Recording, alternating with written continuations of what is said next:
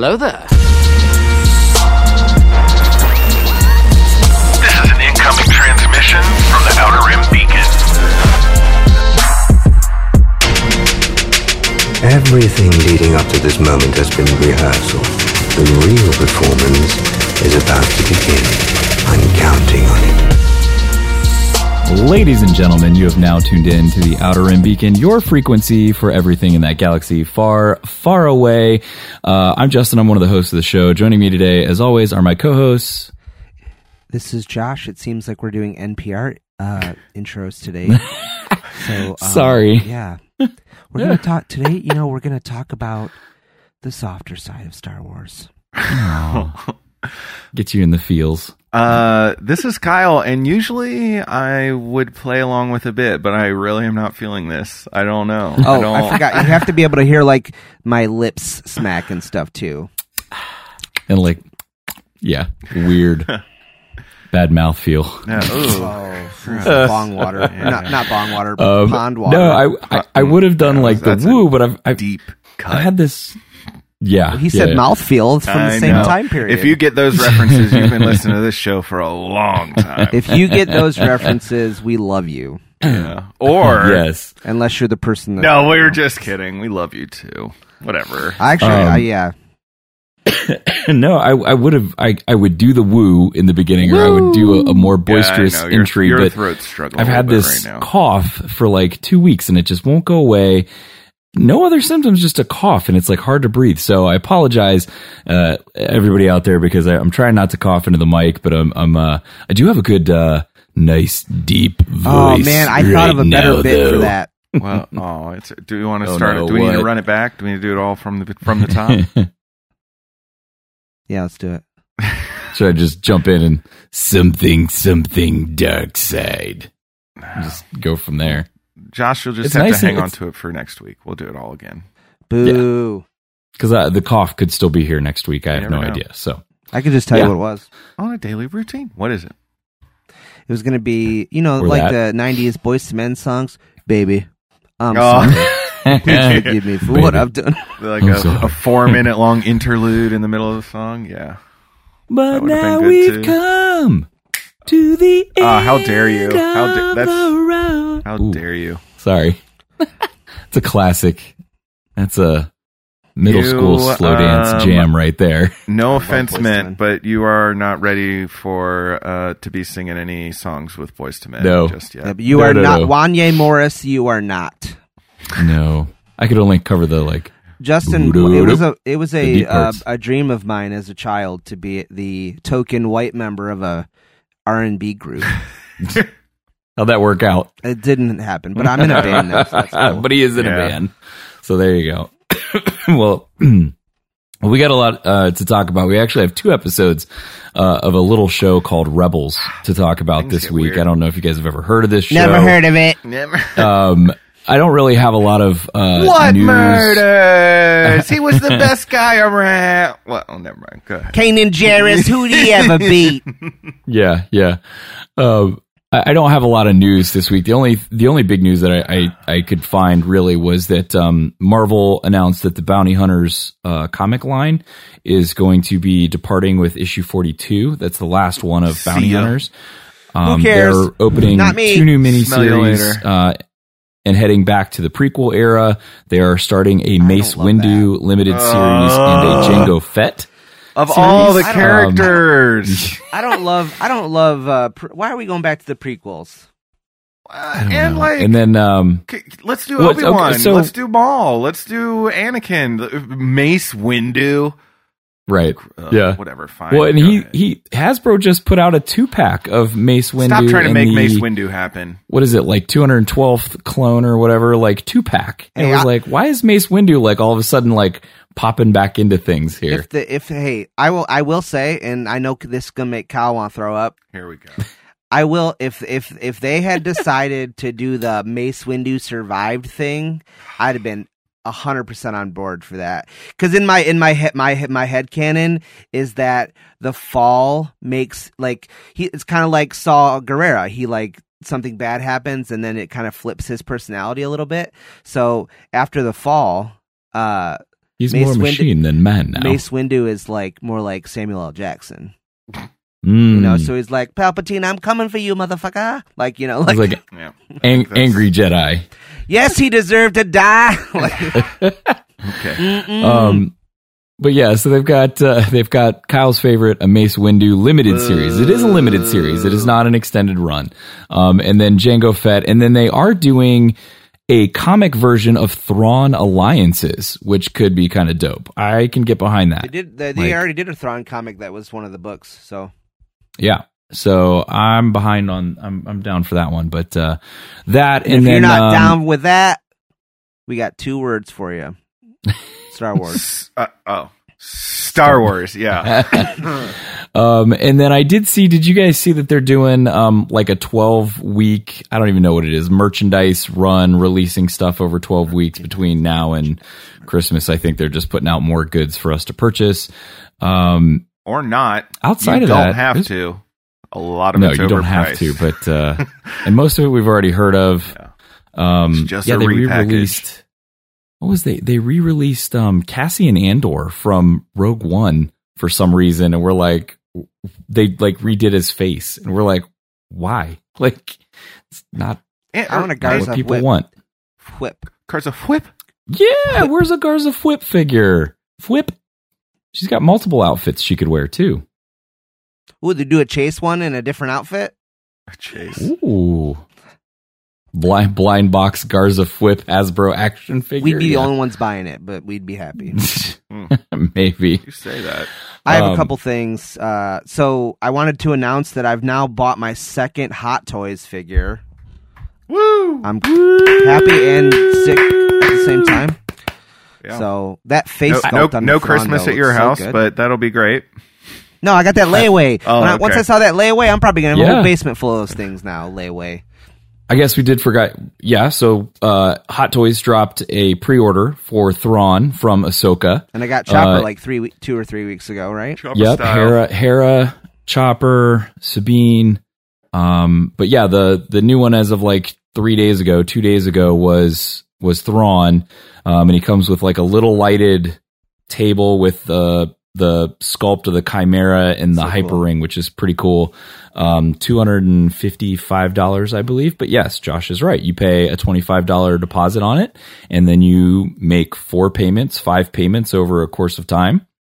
Um, so it's like layaway. But yeah, No, great. I mean it's literally it's not like layaway. It says layaway. it is layaway. Yeah. It is layaway. So, um, if you haven't pre-ordered your Thrawn yet, go do so because it is a it's a great looking figure. Um, the fate, you're right. The face sculpt is on point with that one. All of them from the Ahsoka series to this point have been fantastic. So, really hoping next up is Baylan Skoll though, because that will be. Uh, I'm gonna have to get that one. Uh, that one was pretty cool. So, um, but yeah, so go go go to do those. So. One, one more toy thing. Here we go. Yeah. We got to talk about this HasLab. Are The you, oh, the, Ghostbusters? the Ghostbusters? Yeah. Yeah, it's It- pretty it- cool, isn't it? is is does Bill Mur- Murray own Hasbro or something? Like is is is why are they putting so much more thought, care, expense, time into the Ghostbusters Hasbro stuff, HasLab So- stuff than the Star Wars stuff? So what Josh is talking legitimate about is. Hasbro um, over the weekend released um, a, a new HasLab Sorry, project give for Ghostbusters. the It's the it's the the rolling trap, the rolling ghost trap, and the PKE meter. yeah. And then I don't I don't remember what the stretch goals were for it, but like one of them's like the mechanism that you would put the trap in on that you can like hang on your wall.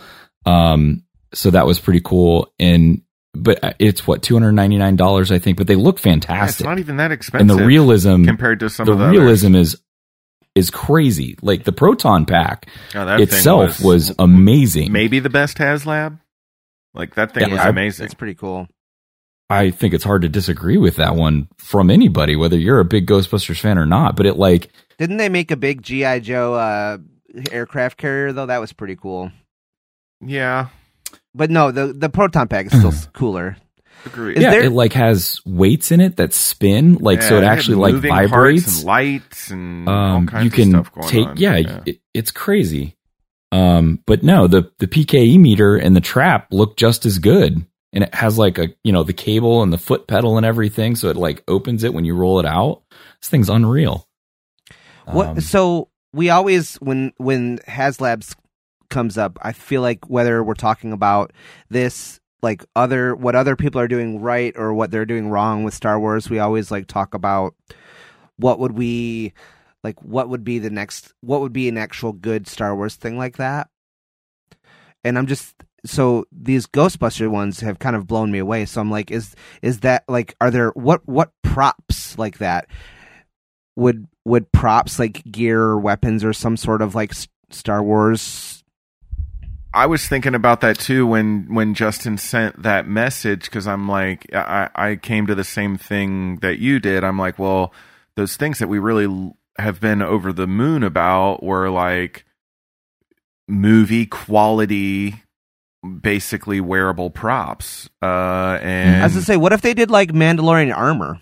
Yeah, how? But how? Like, could you make a Boba Fett or Bo Katan or whatever helmet that is two hundred dollars better than just the regular Black Series Hasbro helmet? You know, like the, that go for a hundred bucks. I don't. I don't know how. or from an independent maker. Yeah, I just don't. I, I mean, it, it, if that viewfinder had like LEDs in it, and I think you that's- know, you like add some all electronics. kinds of like, diff, but even the They- Black Series ones make sound and stuff, right? Some of those have lights. I, I don't know. Maybe Vader's helmet, even with the with the chest box or something like that. So here's here's what I'm thinking. Um, Boba Fett's helmet and chest plate is the original thing. It's got the light up numbers that actually light up and move, and the vi the so the way you I, maybe it's not two hundred dollars more expensive, but I'm hoping the chest plate kind of helps with that. And then so um the uh you got to make the helmet more comfortable, right? So the helmet needs to be a little bit bigger, so you can put some real padding in there, and then you can because it's bigger, you can also make the uh like the eyes part Mhm. The eye hole visor. bigger The visor. visor. That's the Yeah. word that wouldn't come to my brain. Mhm. Um, and then maybe some upgraded electronics with some more lights on the and the viewfinder maybe moves by itself without having to you know because on the on the ones now you press the button and it just drops down Yeah, it's just like a and then stretch Mechanical goals could just be you know like Shoulder goal number one is is and- the is the gauntlet thing and the you know the his blaster or whatever you know I don't know You It's could do a just hard, I jetpack too, which is like in line with the Yeah. with the proton pack. Yep. You know, Yeah. it could be really cool. like Sabine's jetpack from Rebels would be a really good one to do. Um, it's hard with uh, with with that though because there's so many independent makers out there for Star Wars that do. Hey, we can make this out of resin, or we can 3D print it, we can paint it, put electronics in it. It's going to cost you a fair amount. And Hasbro, where they benefit from it is if they put it into a production line, right, and they have the funding for it up front, could do it. But I think one of the ones that they kind of miss right off the bat that would be a relatively easy one to do is blasters. DL44 from Han Solo, E11 from any stormtrooper, lights, sounds that you can fit in the blaster. There are tons of maker independent makers out there that do it, but I will tell you they cost an arm and a leg. what are the stretch Um, goals on a blaster though That's the hard part is like there's not really any stretch that's why I was goals thinking about you the go armor because I was like you can there's Right. pieces to add Right. Um, it, it, that's why I think like they've stayed with like the the reasonably priced Black Series role play helmets because they they can do some lights and sound in there, um, which is the crazy thing. They put lights and sound in the Black Series helmets. They put lights and sounds in a proton pack and in in the stuff coming out, but we still can't put lights and sounds in Star Wars vehicles. What are we doing? Yeah, it's weird. That the What are we Hasbro, uh, I don't know what they're doing with the whole Star Wars line. Yeah, really, it's- it's crazy. It's I don't know. They're missing the mark, in my opinion. Yeah, the Ghost looks killer. I'm glad I backed it.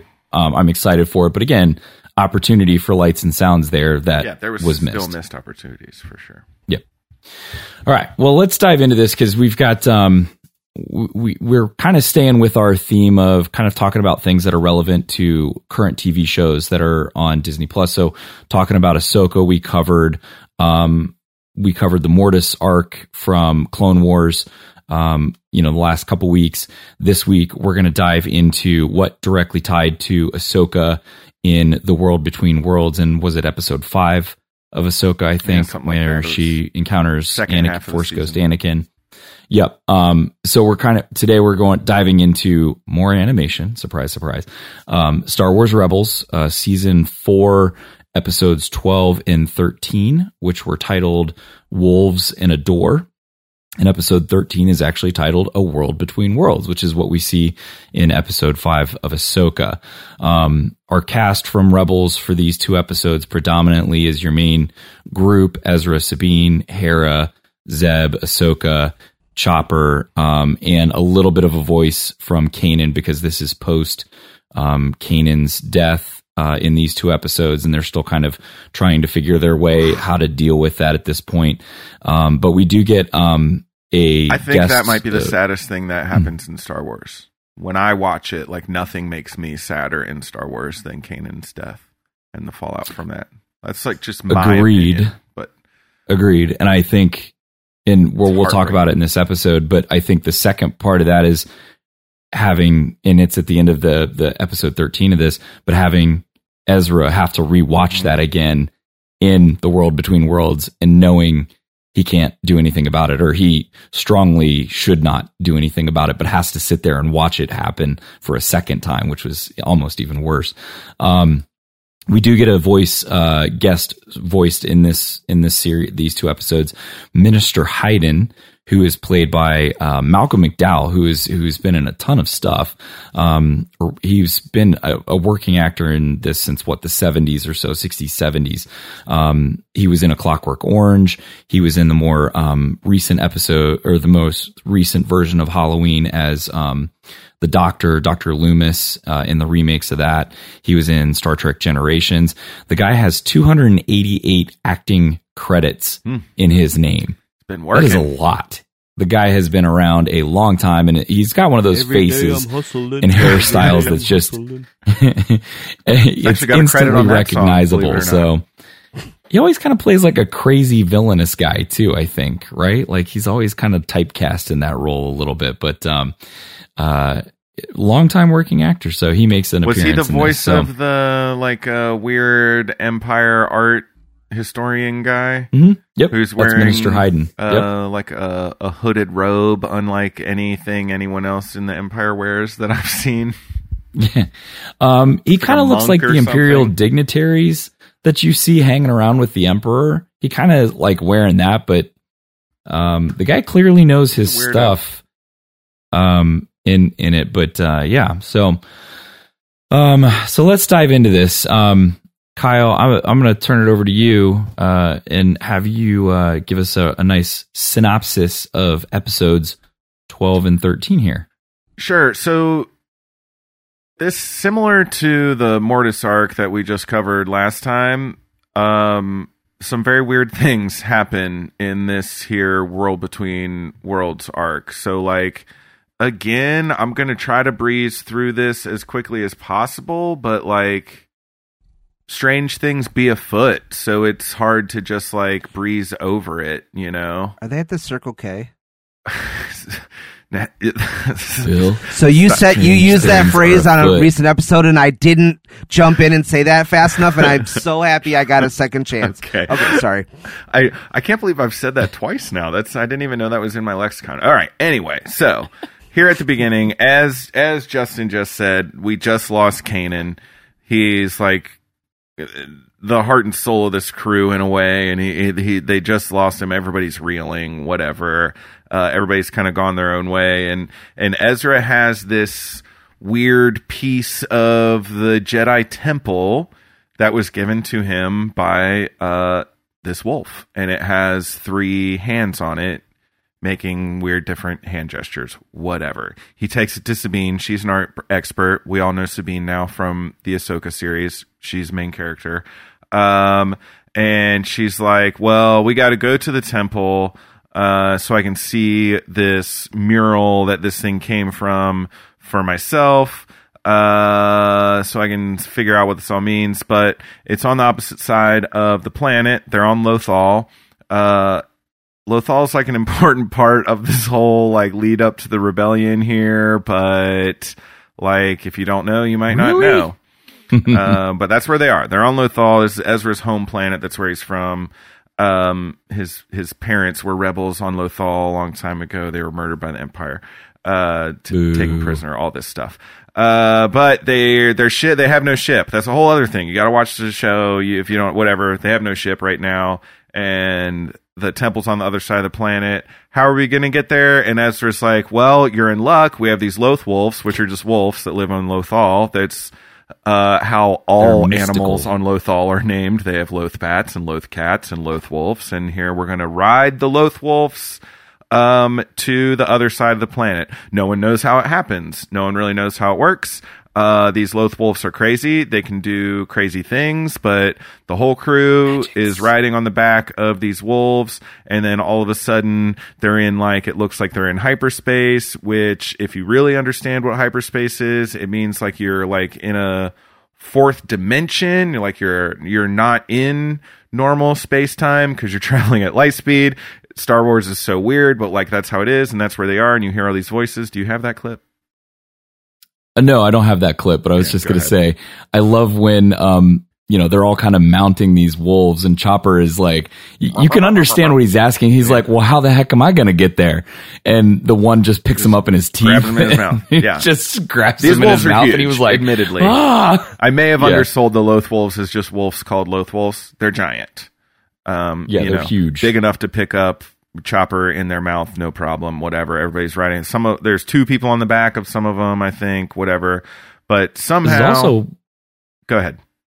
I was going to say, this is also one of the only times that we see Hera actually like move her goggles She down. did. In front of her eyes. Which I saw a funny meme that like I think it was Jacen saying, "Mom, why do you wear that? Why do you wear those goggles?" Well, because I'm a pilot, but you fly a spaceship, not a World War II biplane. Why do you need goggles? No one really knows, but she has them, and they came in handy in this situation, thankfully.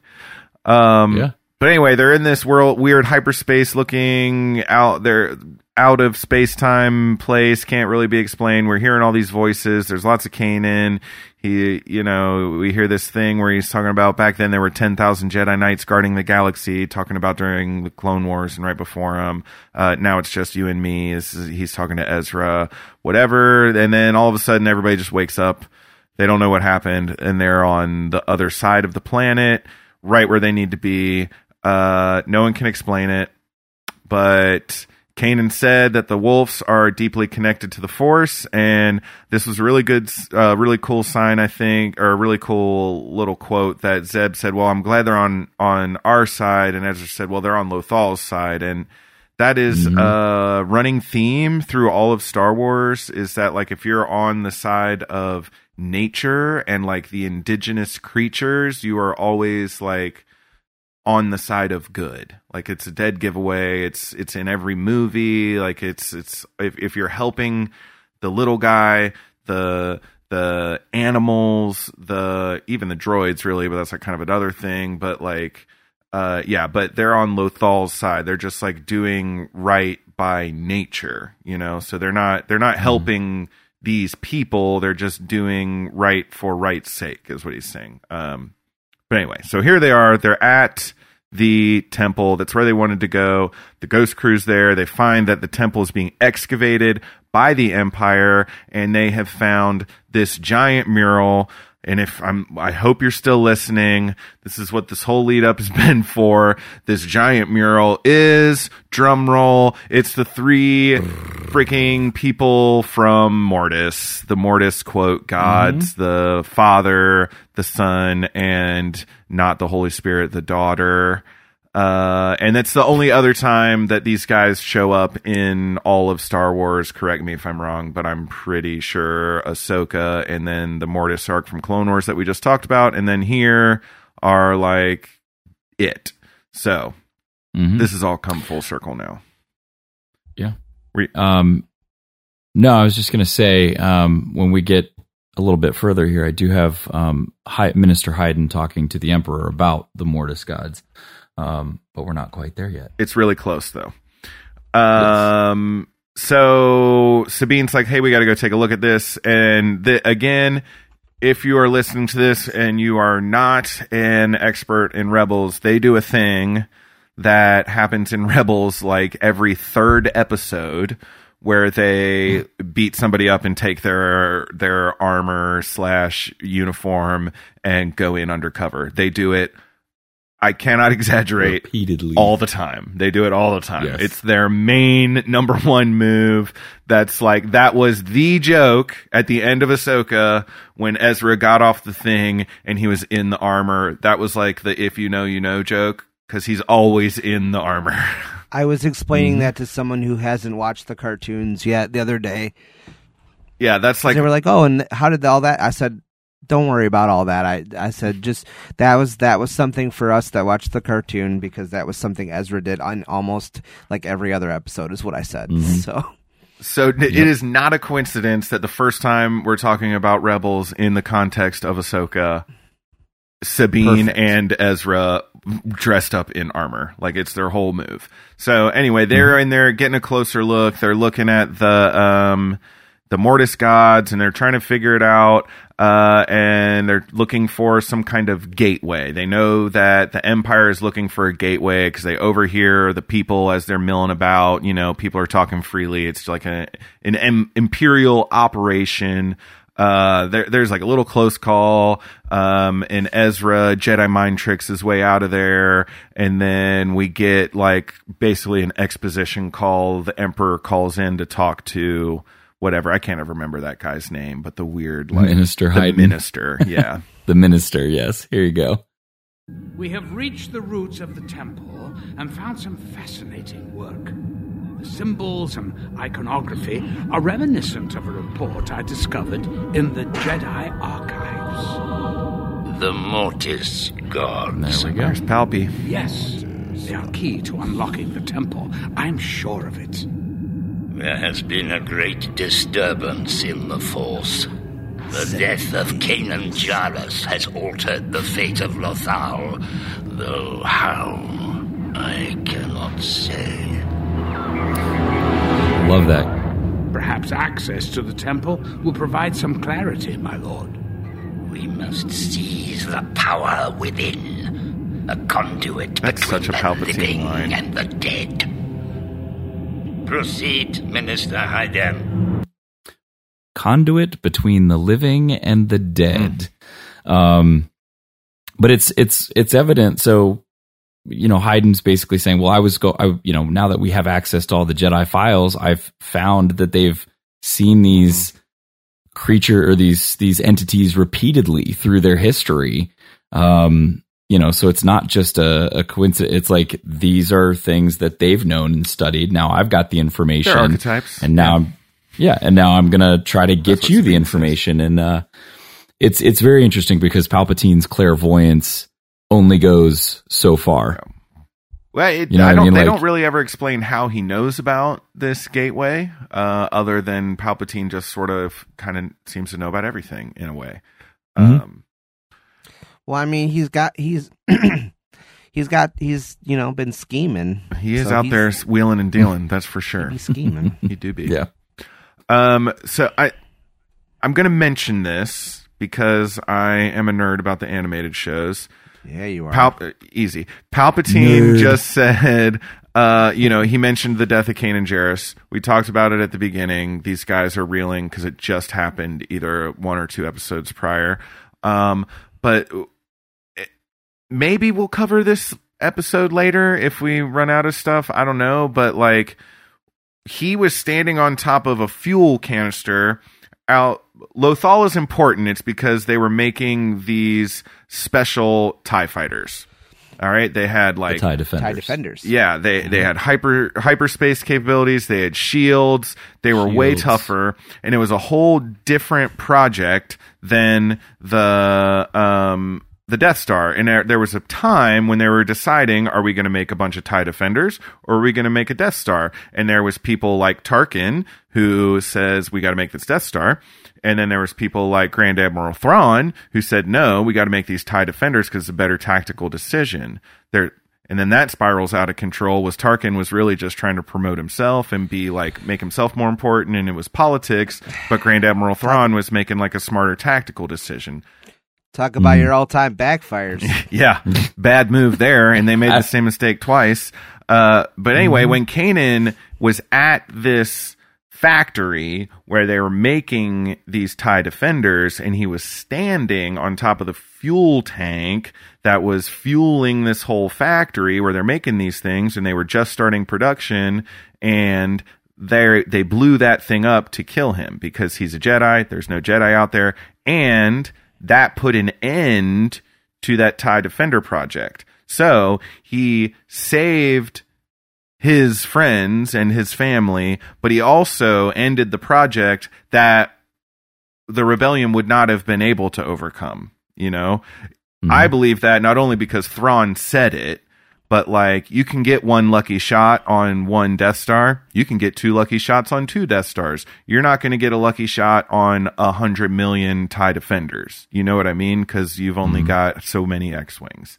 So whatever. Yeah. Kanan won the whole war like two times. Whatever. Um, either way, that right there, Kanan's death, that's why Hera right now is saying, Hey guys, let's get out of here. It's too sticky. It's too dicey. Um, she's trying to pull them out right now because she's gun shy. Hey, uh, it's Caleb Dume here. we Thanks go. for the shout out, Kyle. This guy, yeah, you're welcome. Much Yeah. respect. Uh, You're the cream of the crop. now knowing eh, anyone who is listening to this show for the purpose we described definitely doesn't know what's going on now. No. Uh, Train okay. derailed. Sorry. So Hera's trying to get these guys to come out uh, because the Emperor called in. He's involved. They're like, uh, guys, we can't let him get the temple. We got to stay. We got to do it. This is our job. Uh, Zeb kind of talks her off the ledge. Remember why we came. Um, he says, you know, he says they'll be fine. And she says, yeah, I used to always believe that. And that's like, man, that's heartbreaking because re- we watched all this whole series. These guys got into some really, really dicey situations. They always made it out alive. They always figured a way to get everybody, even though, like, at, at some point, like, basically everybody was captured one way or another, and they always got them back. And, uh, but not this time, man. And that's got to be like a real gut punch. Uh, phew, so sad. Anyway, uh, moving on feel free to watch that and be sad yourself if you are interested. If you need a good cry. Yeah. But You know, I think so. Han Solo's death hit me harder than Kanan's, but that's just because I wa- I wasn't expecting it. So yeah, it was it not was telegraphed. Plus, at I, all. I just think live action emotional things. Harrison just- Ford. That's a whole other Yeah, thing. Yeah, yeah. that's legit. Um, but as as tends to happen when the Emperor calls, everybody's butt cheeks tightened up a little bit, and they're like, "All right, lights on. We're working through the night. Uh, triple shifts, double time, uh, whatever, mandatory overtime for everybody in the pit of despair here. Uh, we've got to figure out this gateway, or everybody's losing their job slash lives." Um, and they're looking at this mural and they're trying to figure it out. No, he's like he's sort of smart, but he also has no idea what's going on. Um, and some way or another, he captures Sabine. They figure him out. They're like investigating it. They go to question him. Uh, Sabine uses a old imperial code because she knows some stuff because she went through the academy. That's like a whole long backstory, but it doesn't really check out. Whatever. And she's kidnapped, and they find out who she is. And uh, since she is an art expert, and this is something that is known by the Empire because it's something that Thrawn knows because he's like uh, always fighting with these guys, then this guy figures, well, I'll question her. You know, we'll get Sabine's take on this. Maybe she'll help me figure it out. So they're in there talking about these Mortis gods. Um, and Ezra is trying She's to open kind of- the portal, right? Isn't that where I was we're going to say here? she.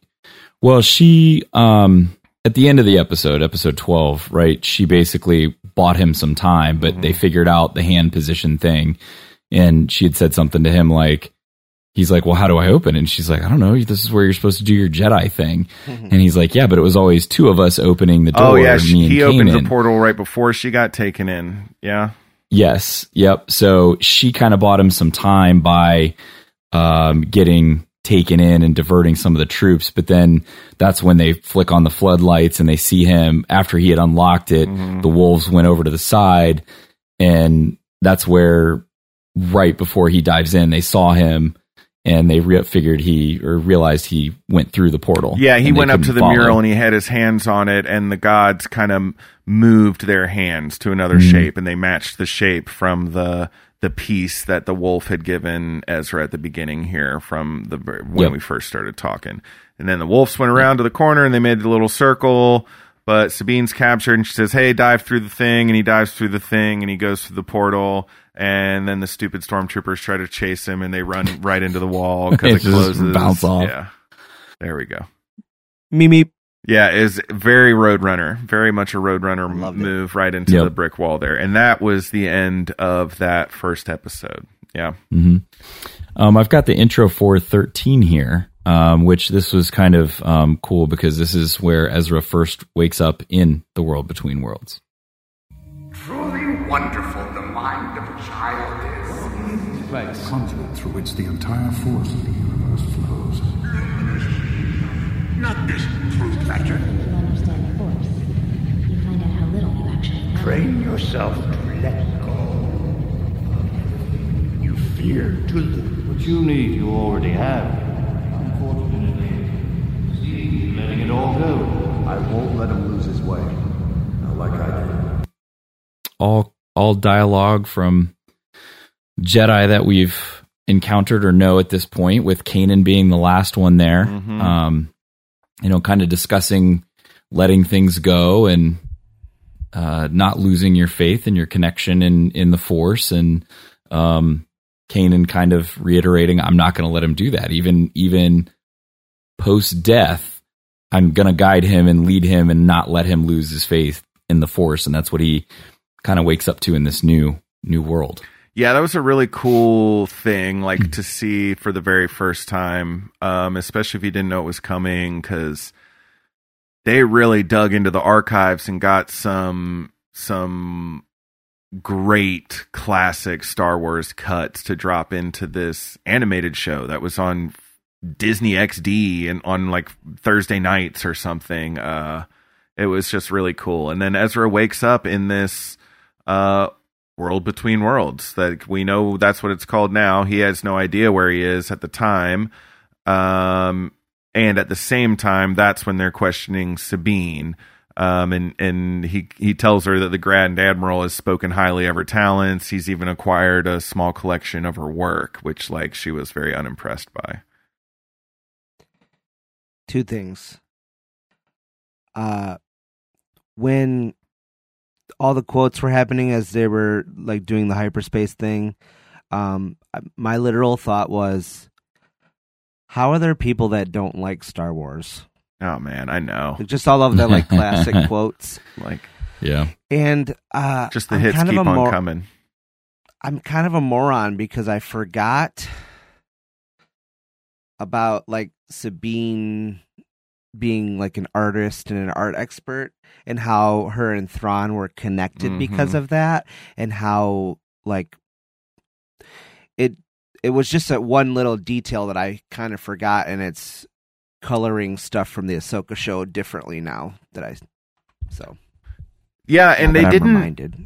they didn't expressly say anything about that this season in the Ahsoka show, as far as I could tell, really. But uh, uh, canonically, as they would say in in Star Wars, Sabine is a major artist. She loves making art but she's also like a bit of an art historian and and she you know bases her work on on classics and even her father's an artist so it's like kind of runs in the family and Thrawn even bases a lot of his uh, like military tactics on what he can learn from his appreciation of the local art, uh, uh, you know, among other things. But he also is, uh, I would say, not an artist, but a collector, um, and perhaps even a historian because he's definitely an expert.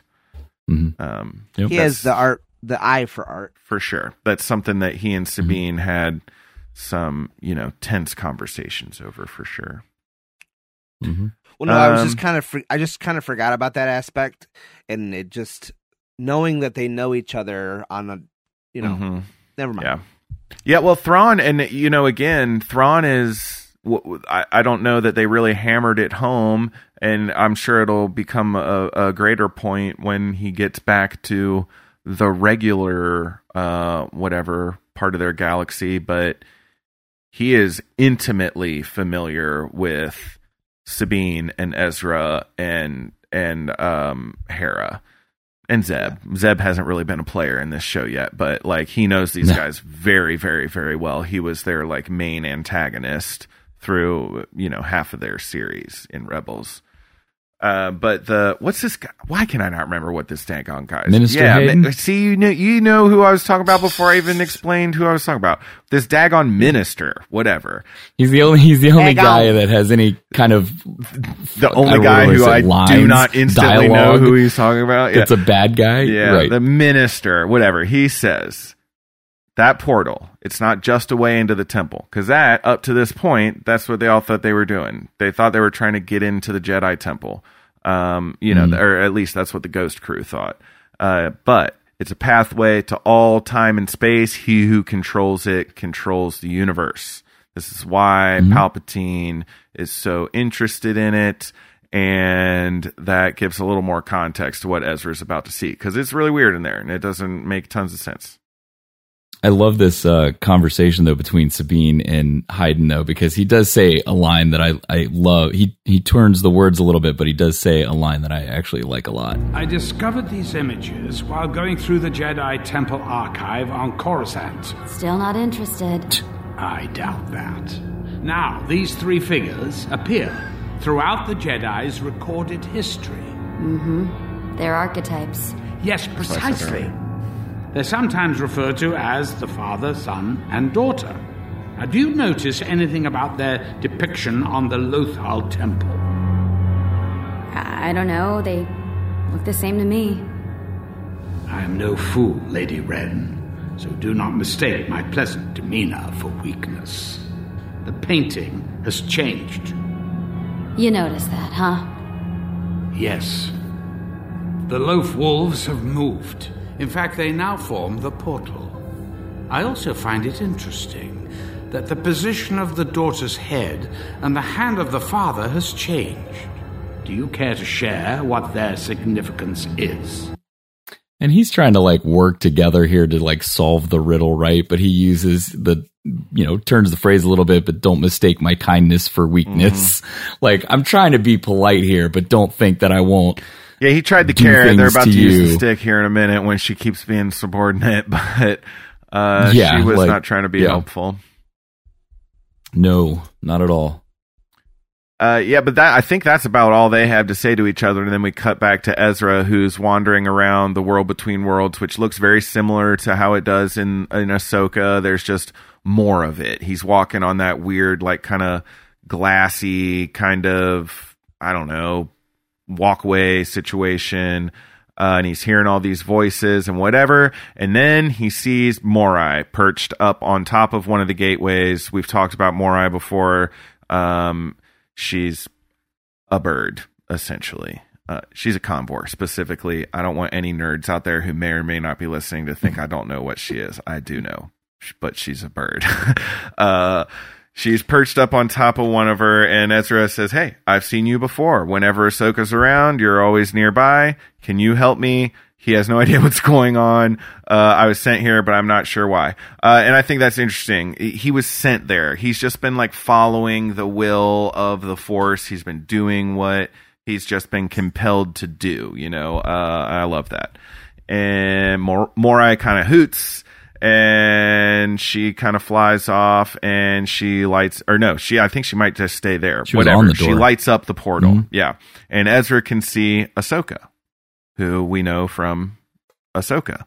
And she is fighting with vader. And my goodness if you have not watched twilight of the of the apprentice the two part season finale of season two of the hit television series rebels you are just missing out on one of the greatest Yep. bits of television. It is so good.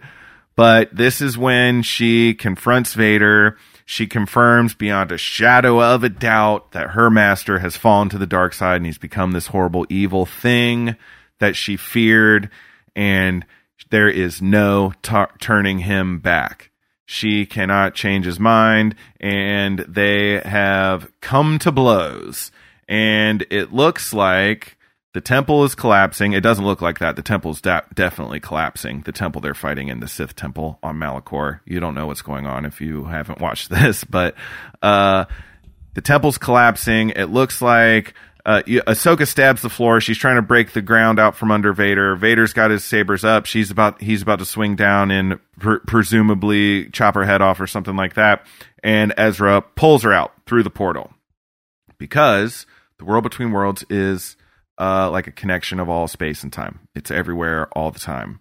Uh, and boom, there is uh, Ahsoka in the world between worlds with Ezra. She also doesn't know what's going on, but she's way cooler about it.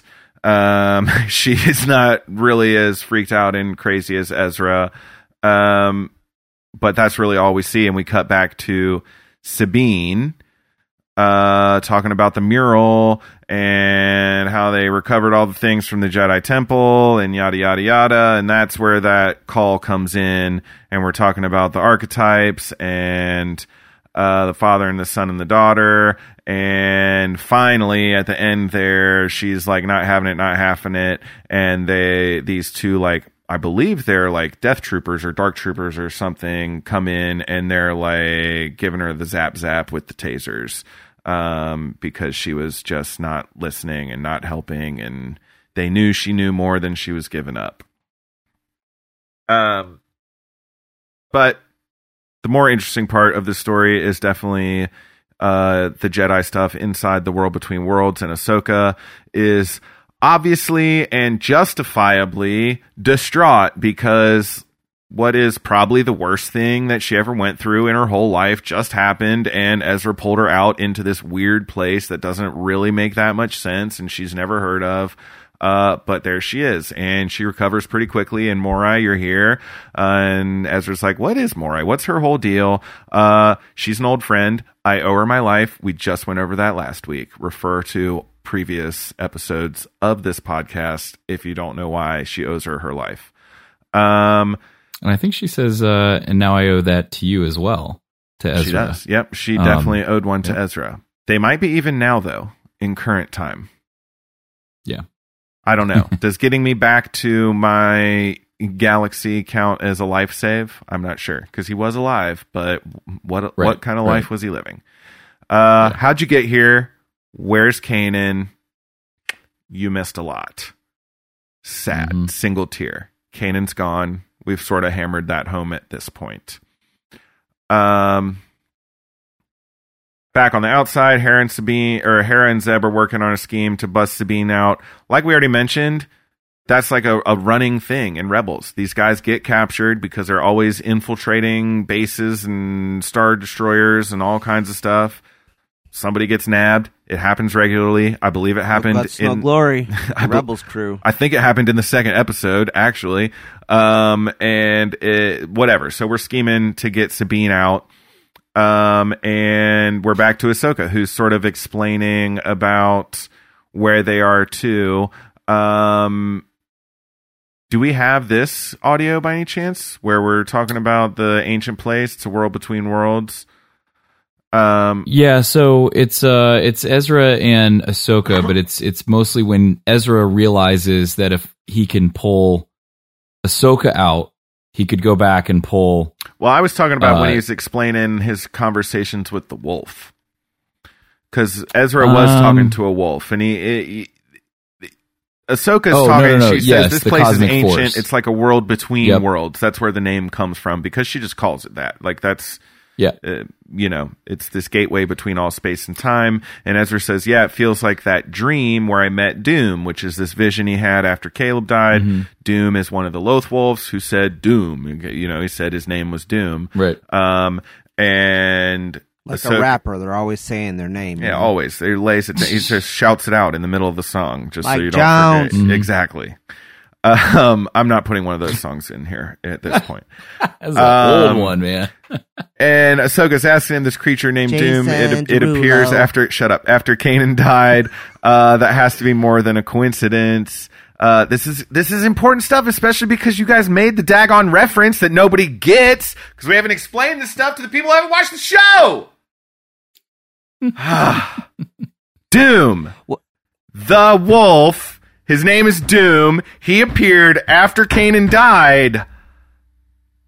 That has to be more than a coincidence. That's what Ahsoka said. That's what anyone would say because that just makes sense.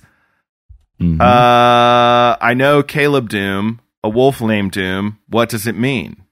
Uh, well, perhaps Kanan is still working through the wolf. Kanan is part of the cosmic force now. That's what happens to people when they die. We all become part of the cosmic force. Some people can use the cosmic force and manifest themselves as force ghosts.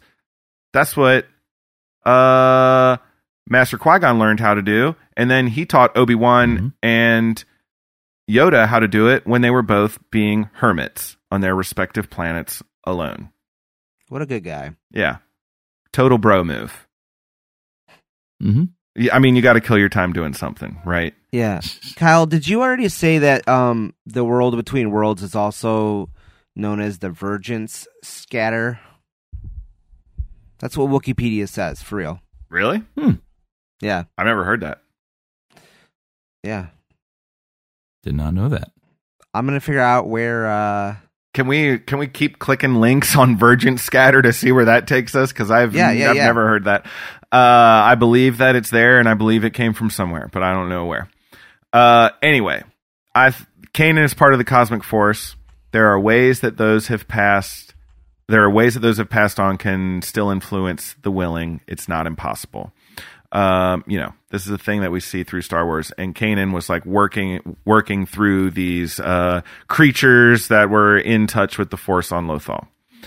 Um, and that is when Ezra realizes, wait a minute, if I saved Ahsoka, ding, we're talking about Caleb Dume. That's that's uh you know the the other name for Kanan Jarrus. That's what he went by as as a young tyke before he went into hiding during the Clone War or after the uh Order sixty six. What? nice kid, deep voice. Yeah, great kid. Uh, deep cut there is whatever. People hated on young Caleb Dume's voice. He sounded like an old man apparently. Um, so we went to see if we can go save him. Uh, but Ahsoka has to talk Ezra out of it. Think about what you're doing. You know, he thinks he can stop Kanan. Yes, I have. Just like he stopped, you know, well, you don't really know that. Ezra, Kanan gave his life so that you could live. If he's taken out of this moment, you all will die. Okay. Not Yep, only that, have that. what you, oh, do you have this?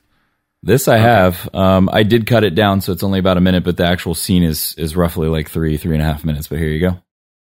One of these portals must lead to Kanan. Ezra, think about what you're doing. I know what I'm doing. Here in this place, I can change things. I can stop Kanan from dying. You don't know that. Yes, I do. If I can change your fate, I can change his. I can reach him. Ezra, Kanan gave his life so that you could live. If he's taken out of this moment, you all die. You don't understand what you're asking me to do. Yes, I do. You can't save your master, hmm. and I can't save mine. She just learned that. I'm asking you to let go. That's what she's struggling with in season one is letting go. But you must see. Kanan found the moment when he was needed most, and he did what he had to do for everyone. That's the lesson. I didn't see it, but Now, And that's that's where uh he goes now and then it just kind of And there's a, there's a little with- bit more left in this episode, but that's really that's the kicker right there because this is like going to bring this whole thing back to uh, all of what Ahsoka is. That's the lesson. He found the moment when he was needed most, and he did what he had to do, and that's what Ezra just learned, and he learned it from Ahsoka, and then. In the season finale, the series finale of this show, he finds his moment and he when Lothal is under attack from Thrawn they can't win their plan sort of failed in a way they're like they're under siege he breaks in to the Chimaera the star destroyer and he calls on the purrgil they met the Purrgil way back before in the series, and Ezra can talk to animals through the Force. It's a whole other thing. You got to watch the show, but whatever, it works. You don't have to understand why. But he breaks in and he calls the Purrgil, and he sacrifices himself to ship Thrawn and the ship off to this other galaxy far, far away. Not far, far away from us, far, far away from them, which is presumably far, far away from us too. I don't know, but he learned that fair, lesson had- and then hammered it home. And then that's why Yeah. we're chasing them down later in Ahsoka because Yeah. the last thing he says to Ahsoka before he tosses her back in where she came from is, "When you come back, come find me." And she says, "I will." Hmm And to be fair, Ezra had no idea what the result of the Purrgil and taking the ships off and just jetting out to nowhere was going to be. He had no idea what that was going to be. Like Kanan's moment clearly sacrificed himself. Ezra was willing to jump into that same scenario, not knowing what was going to happen. And that was, as Kyle likes to say often, the most Jedi thing that you could do. It is the most Jedi thing you can do Um, in that situation. Yeah, and it and it was a very different situation than when he pulled Ahsoka out because Ahsoka was she had already in in that moment she had already uh, Ezra and Kanan had already escaped. She's with Vader in the temple. They're by themselves. Ezra pulling her out of that moment was drastically different than Ezra pulling Kanan out of that moment because there were directly lives at stake in what Kanan did, whereas pulling Ahsoka out, everybody was gone at that point. Um, and Vader looked like he was about to drop the hammer um, at that, That moment. was a little anyway. ambiguous too, though, because she did stab the floor, and then the floor fell out from under him. It looked like he was going to strike her down. You never know, you know, if Ezra wasn't there, butterfly effects. You never know what could have happened. Yeah, Good movie. And it's all a whole Ashton Kutcher, he never misses. Uh, and it's a whole other thing about like because not to be a weird time travel guy, but because he did that, that means it happened the first time when she was there. That means he pulled her out every time. That means like that's the only way it could ever happen. That means like he didn't actually change anything. That's just the way it happened, you know? Like so he would have changed that moment whatever. That's how I look at it too. Like if he pulled Ahsoka out, Mhm. he always pulled Ahsoka out. So Yeah. he didn't actually change that moment. He just was li- living that part of it. Mm-hmm. Yeah. Um, Do we need to talk The about the other stuff track- that happened? The Emperor tried to. The Emperor saw him He through does- one of the portals. They don't really explain how Yeah, he, he- where that portal is. I don't think, or how he was able to do that. But he's trying to grab him with little like force lightning tentacle things, and she saves Ezra, chops it off. Whatever. They both go running their own way. That's when he says, uh, "When you b- get back, come find me. I will. I promise. Mm-hmm. May the force be with you, Ezra Bridger." Boom, boom. They both dive out their things. Uh, Zeb and Hera basically mess up the repulsors on this little trailer that Sabine is being held in, and sh- they tap out a little message to her. She knows it's coming. Uh, they rescue her, and Chopper murders a bunch of people with a giant excavator because he, Yeah, he does. does not give a fuck. And then they all hightail it out of there. Uh, we hear a little voiceover from Kanan. May the force be with you always, because he kind of served his purpose there. The message he was trying to give to Ezra, Ezra got. Uh, he saved Ahsoka. He closed the portal so Palps couldn't get there. And now Kanan's officially gone. As uh, Hera hammers that home, he's really gone now. I mean, like really gone. Yes. and I know what I have to do now. In a way, Kanan showed me one last lesson, and that's what I was talking about. Where he, boom, he makes his sacrifice there at the end. Roll Yep. credits. Um, which is uh, you know it's kind of interesting because when we were talking about the Ahsoka series, and I think a lot of people were hoping we'd get a, a Force Ghost Kanan or some kind of appearance from Kanan or something in this series, and we didn't. Um, Not yet.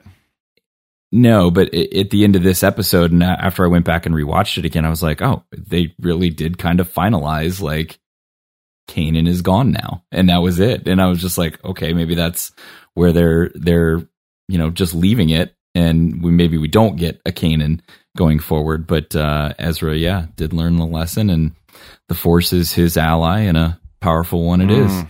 So, yeah, I think Good we could stuff, still. man. I think we could still see it, especially you know, um, you know, with Kanan or with with Ezra now being reunited with the rest of his family.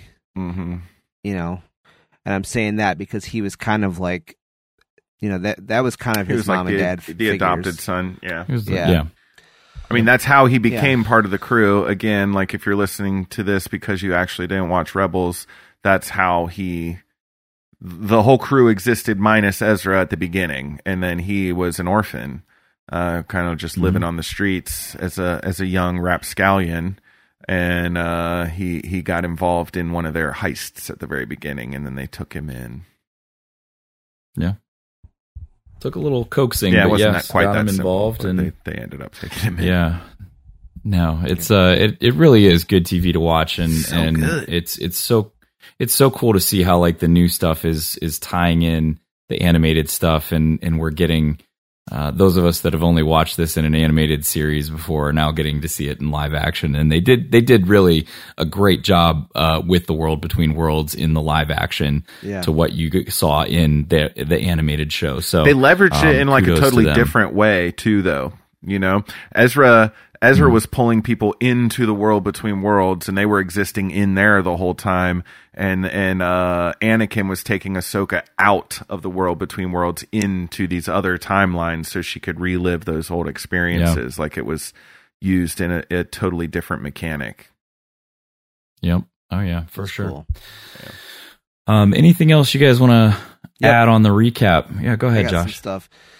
Uh, okay, so Virgin I'm something there- something. What do we got there? Yeah, there's more. There's probably more to the Vergence scatter thing, but I will at least at this point, uh, I can let you know its first appearance.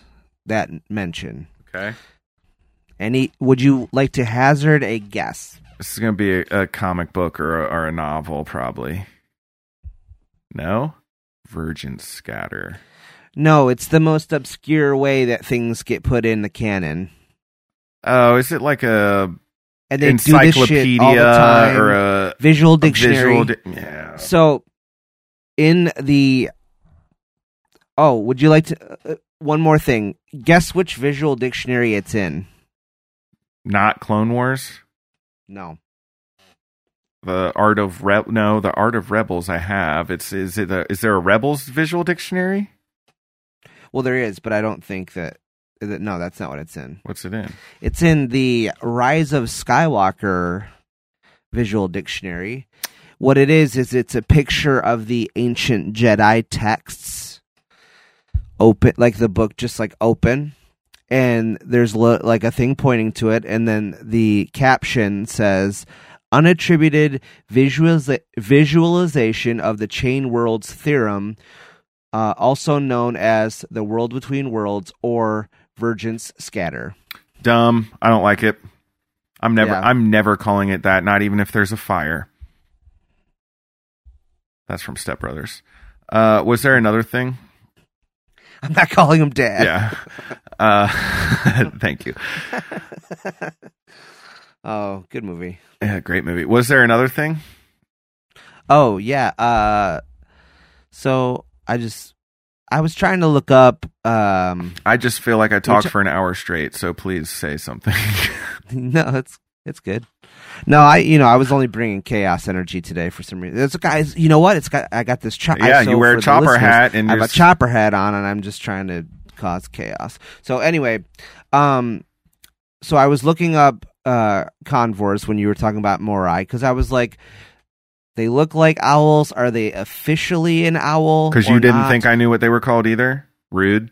Well, no, you said I knew no, what they were- no, but you said kidding. you went. It's a bird, and I thought, is it an owl? I mean, I know an owl is a bird, but like, Can we get more So anyway- specific? Whatever. It, would that So imply that it's they- nocturnal? Go on.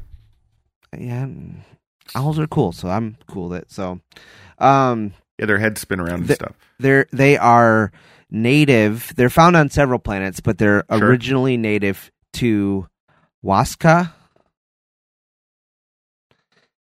It's a moon. Okay. Wasskah is also known as the forest moon of Trandosha. Oh. oh. I didn't even know Trandosha had a forest moon. Um, is that where they hunt the Padawans? It might be. That's a deep cut from Clone Wars. Chewbacca shows up in that episode. Yep, it was here that Jedi Padawan Ahsoka Tano Boom! Nice. I be knowing stuff. I don't think I saw any convors in that show though. Yeah.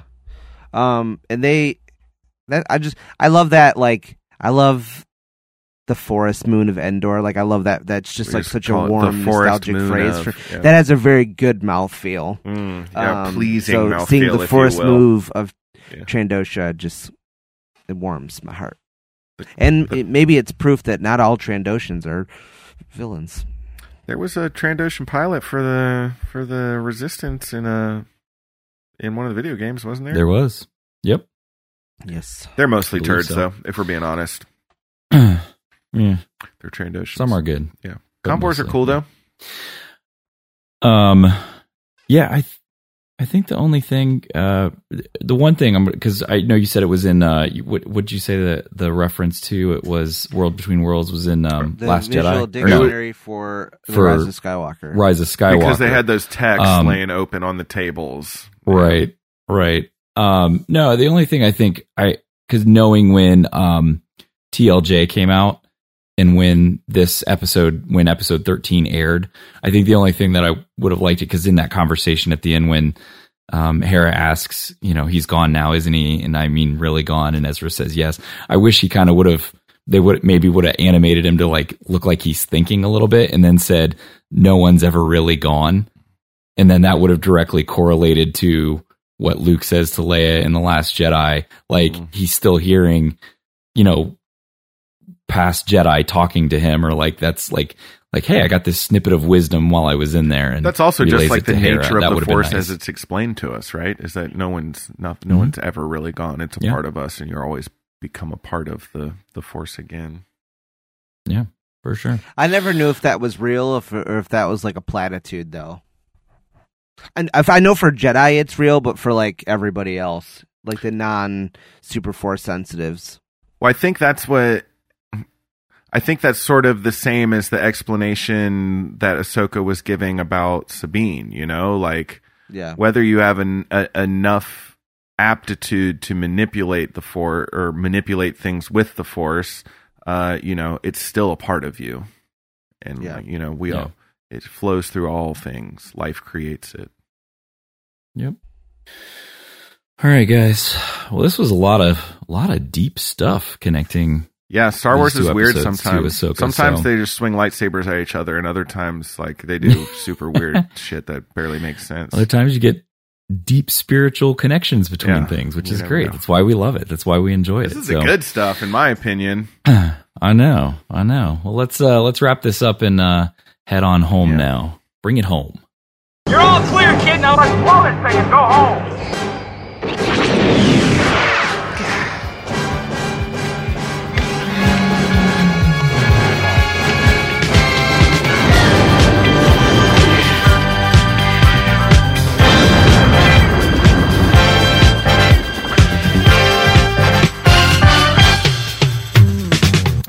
Guys. We hope you guys have enjoyed the recap of uh, Star Wars Rebels Season 4, Episodes 12 and 13, Wolves and a Door, and A World Between Worlds. Um, I love talking about these episodes. These two episodes are great. Um, I mean, Rebels is great in general, so get out there and watch So it. good. Um, Look, I get it. you if you if you don't have time to watch seven seasons of Clone Wars, I get it. Watch season seven still; it's so good. But but watch Rebels. Come on, guys. It's four Yeah. seasons. They're not even that long. It's so good. Easily digestible, especially if you love binge watching TV. Um, you can catch Outer Rim Beacon anywhere you listen to podcasts. Um, you can also find us anywhere on social media Facebook, Twitter, Instagram at Outer Rim Beacon. My name is Justin. You can find me on Twitter at I am the Bendu. Where are they going to find you guys at? Baby, I'm sorry. no. It's Josh. You can follow me on Instagram at uh, and Twitter at Battle of Tanab. Or on X.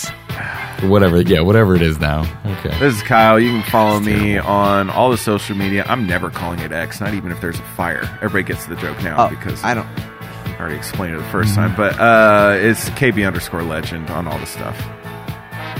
Yeah. All right, everybody. Have a great, great day wherever you are, and may the force be with you. Always. No one's ever really gone. Caleb Dume is here to stay, brother. It's just so disrespectful to Kanan Jarrus as a quality gentleman.